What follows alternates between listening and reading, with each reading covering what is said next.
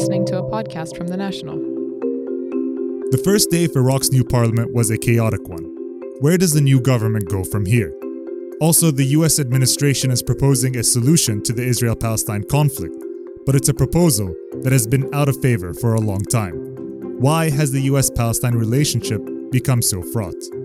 We'll discuss both Iraq's new parliament and the US Palestine situation with the National's foreign desk in this episode of Beyond the Headlines. I'm your host, Nasser Al Wasmi.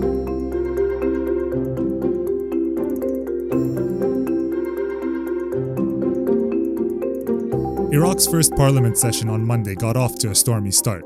The Prime Minister Haider al Abadi put himself in charge of government security forces, including militias led by a political rival.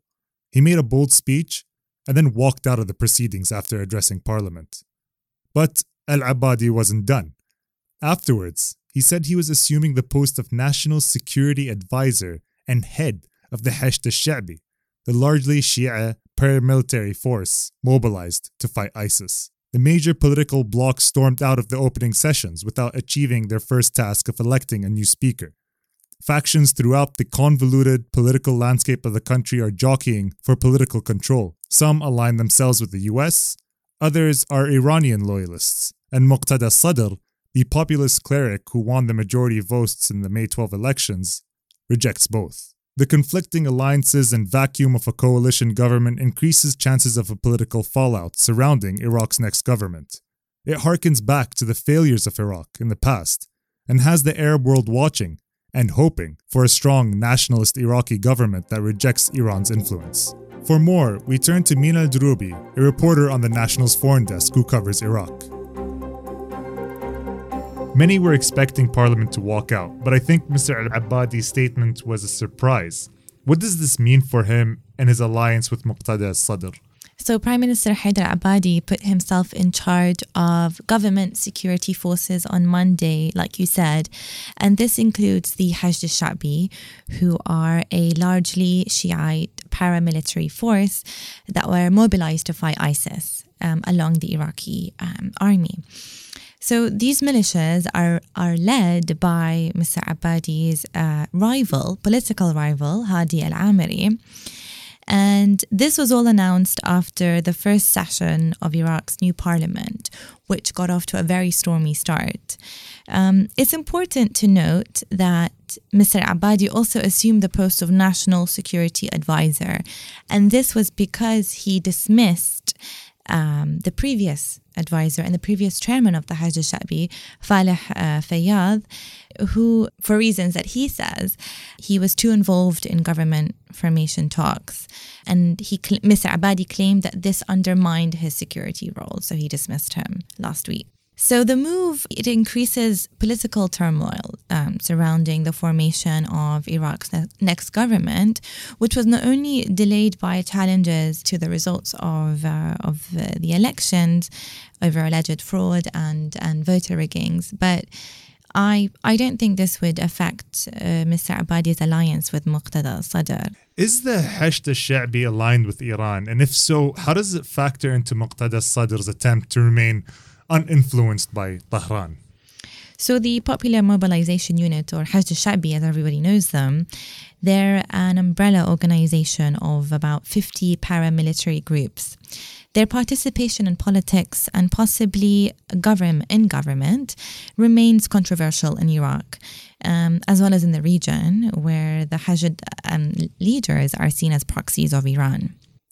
So, I mean, Iran views the Hashd as an insurance policy against the return of a strong um, Iraqi state that's supported by the US and Saudi Arabia, and one that's controlled by an enemy such as ISIS. So, for the Iraqi government to denounce the Hashd as, as, as an Iranian proxy is, is therefore likely to backfire. The challenge posed by the Hashd will not be easily overcome. I mean, they're seen as a significant military, political, and economic actor in the immediate post ISIS um, Iraq. And they are seen as as um, as an entity that helps support the Iraqi army in defeating this um, the insurgents. So they're praised by Haider Abadi and a lot of the a lot of the Iranian backed politicians in Baghdad. Let's go back to the opening session for Parliament. What does this mean? And did they achieve anything substantial? So, unfortunately, Nasser, nothing substantial was achieved in the opening session of yesterday's meeting. Um, the first session after an election is always important and very vital, as MPs get to elect a new speaker and his deputies, and then they will later elect a new president and then task the leader of the largest bloc um, with forming a government and choosing a prime minister. But yesterday's session was suspended. Uh, usually, what happens is the uh, the prime minister, the president, and the speaker they get to address the new parliament, and then after that, MPs are sworn. Are, the new MPs are sworn in. But it was suspended after Nouri al Maliki, the previous prime minister, and Hadi al Amiri, his um, the the leader of an Iranian-backed. Uh, militias, Hashd al-Sha'bi, they stormed out of uh, of the session. So the issue with with yesterday's session was um, there's a two uh, two opposition coalitions. One that's led it's between Mr. Al-Abadi and the populist cleric Muqtada al-Sadr who are vying for uh, majority support in parliament against one that is formed by Mr. Al-Amiri and Nouri Maliki. So the problem is that both groups are claiming to have put together um, support from the majority of MPs. Um, Mr. Al-Sadr, Mr. Political bloc won most seats, he portrays himself as a nationalist who rejects American and Iranian influence, um, while Mr. Abadi is seen as the preferred candidate in the US. Um, and Mr. Al Amiri and Mr. Maliki, they're, they're, they are Iran's two most prominent, um, let's say, allies in Iraq. So there's been a lot of um, sort of uh, clashes between who's going to be aligning with who to form um, majority of a majority coalition in parliament, so that a government can be formed. Basically, what does this mean for the public as they continue to hold demonstrations around the country due to poor basic services and high unemployment rates? Nasser, the public will continue to protest. There's been a growing unrest in southern cities over pub- poor public services, unemployment, corruption for months. Just last week, thousands of protesters they stormed um, the provincial government's headquarters in the southern in the southern oil hub of Basra, demanding again for better services and and um, and just clean water. Just again last week, I spoke to officials in, in Basra's health in Basra's health ministry, and they told me that over eighteen thousand people have been have been admitted to hospitals over illnesses that are contracted from polluted drinking water. People are continuously telling me, you know, if the central government in Baghdad doesn't take any steps to eliminate this crisis, it's going to lead to a disastrous catastrophe. You know, Haider Abadi's caretaker government has said that it's going to release funds to improve water supplies, electricity, and health services, but residents say they've not seen any improvements, so they will continue. Earlier this week, President Trump's most senior advisors proposed the formation of a confederacy between Palestine and Jordan in a meeting with the Palestinian president Mahmoud Abbas. The Palestinian leader replied saying he would only agree if Israel was a member of the Confederacy as well. His comments veer away from his traditional position of a two state solution, but many are saying the latest proposal is a hammer blow to the Palestinian people in the latest string of US policy decisions favoring the Israelis. I'm joined by Jack Moore, assistant editor on the National's foreign desk, who's reported extensively on Palestine and is following the latest. What is Trump's overall approach to the Palestinian Israeli issue? His approach to the Israeli Palestinian conflict since he came into office has largely been to support the right wing government of Israeli Prime Minister Benjamin Netanyahu and his policies. Those policies are basically to advocate for a greater Israel, and that is to extend beyond Israel's borders into the West Bank and to ensure that there will be no Palestinian state. And to that end, Trump has been going against all of the final status issues that Palestinians seek in any peace deal that will end the conflict. So he's been going against the refugee issue, the right of return. He's been going against you know, Jerusalem as the capital of a Palestinian state and statehood generally. Um, he's relocated the embassy from Tel Aviv to Jerusalem against Arab protests. He's cut all funding to UNRWA, the United Nations Agency for Palestinian Refugees, which helps millions of Palestinian refugees, not just in the West Bank and Gaza, but also in Jordan and Lebanon. He's failed to condemn settlement building in the West Bank by Israel, which is considered to be illegal under international law by the majority of the international community. And the latest revelation is that he is, his team has proposed a confederation between the Palestinians and Jordan. And to that end, he has put in the team to support this government and Israel's policies. That's Jared Kushner, Jason Greenblatt, and David Friedman. Jared Kushner's his son in law. Jared Kushner's parents uh, and their company have funded Israeli settlements. David Friedman, the ambassador, US ambassador to Israel, has funded settlements himself, and Greenblatt's on message. So he's put the team in place to do this. And the approach is best summed up, I think, by a part in Michael Wolff's book, Fire and Fury, which is that Trump's strategy to foreign policy can be broken down into three parts, and that's states we can work with, states we cannot work with, and people who are powerless that we can sacrifice. Now, he sees the four big players in the Middle East as Israel, Egypt, Saudi Arabia, and Iran. He believes Washington can work with the first three, cannot work with Iran. The Palestinians, to him, appear to be powerless and they can't offer him much. The confederation solution has never be- really factored into the conversation. What does it mean that it has been proposed as a solution now?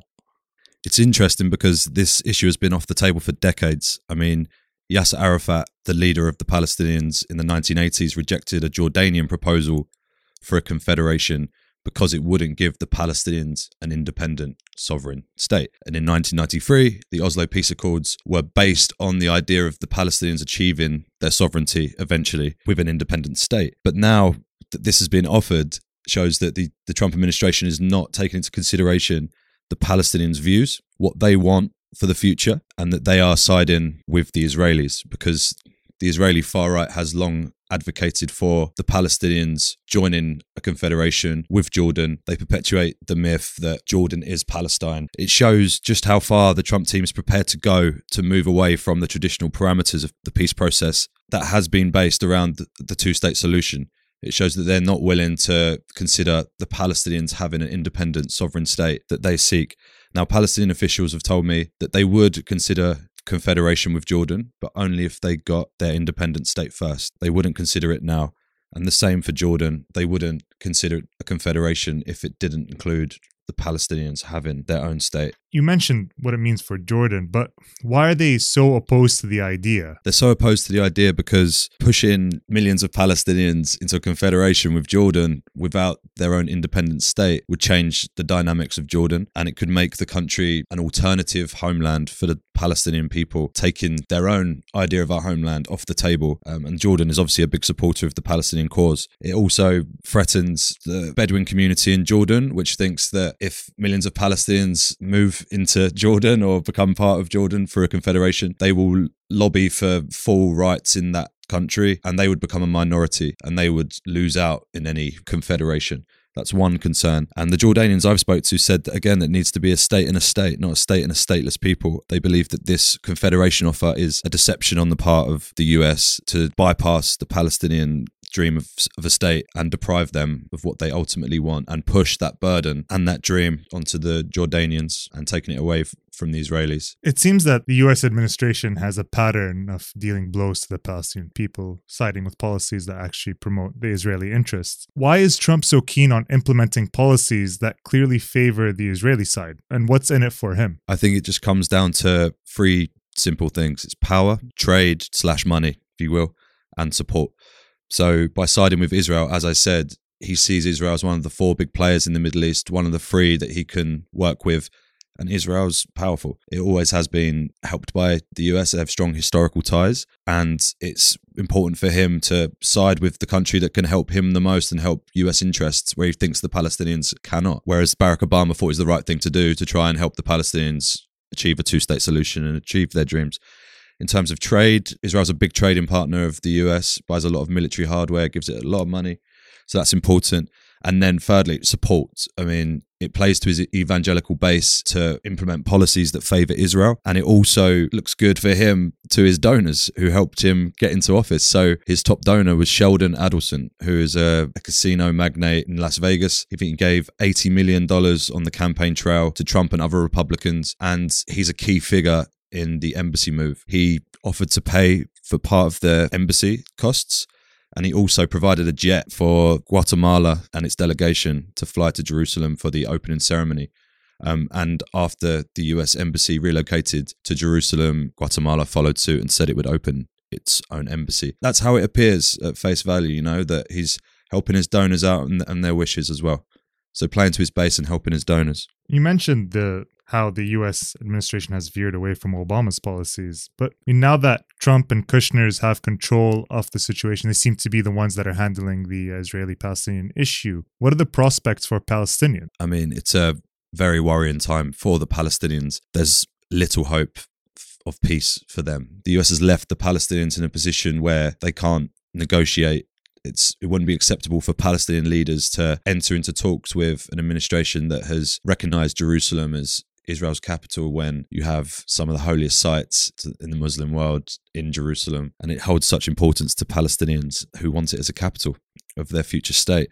It also is worrying for the region as a whole because if he cuts all this funding to UNRWA, uh, it could destabilize camps in Gaza, Lebanon, Jordan, and it's particularly worrying for Jordan because it relies heavily on foreign aid. It gets about a billion dollars, I think, in US aid. Uh, it's one of the poorest Middle Eastern economies we could see Trump pull aid from Jordan next and try to apply pressure on Jordan as he is doing to the Palestinians. As Hanan Ashrawi said, political blackmail um, by cutting the UNRWA funds. And what, what I think the Palestinians will do now is just, again, go to international organizations, embark on a, another strand of this diplomatic intifada. They'll look to Russia, they'll look to China, look to the European Union for help. But really, their only hope is that Trump leaves office and that someone comes in who is favorable to their position. Because with the US back in Israel, it looks very dire for the Palestinians at the moment.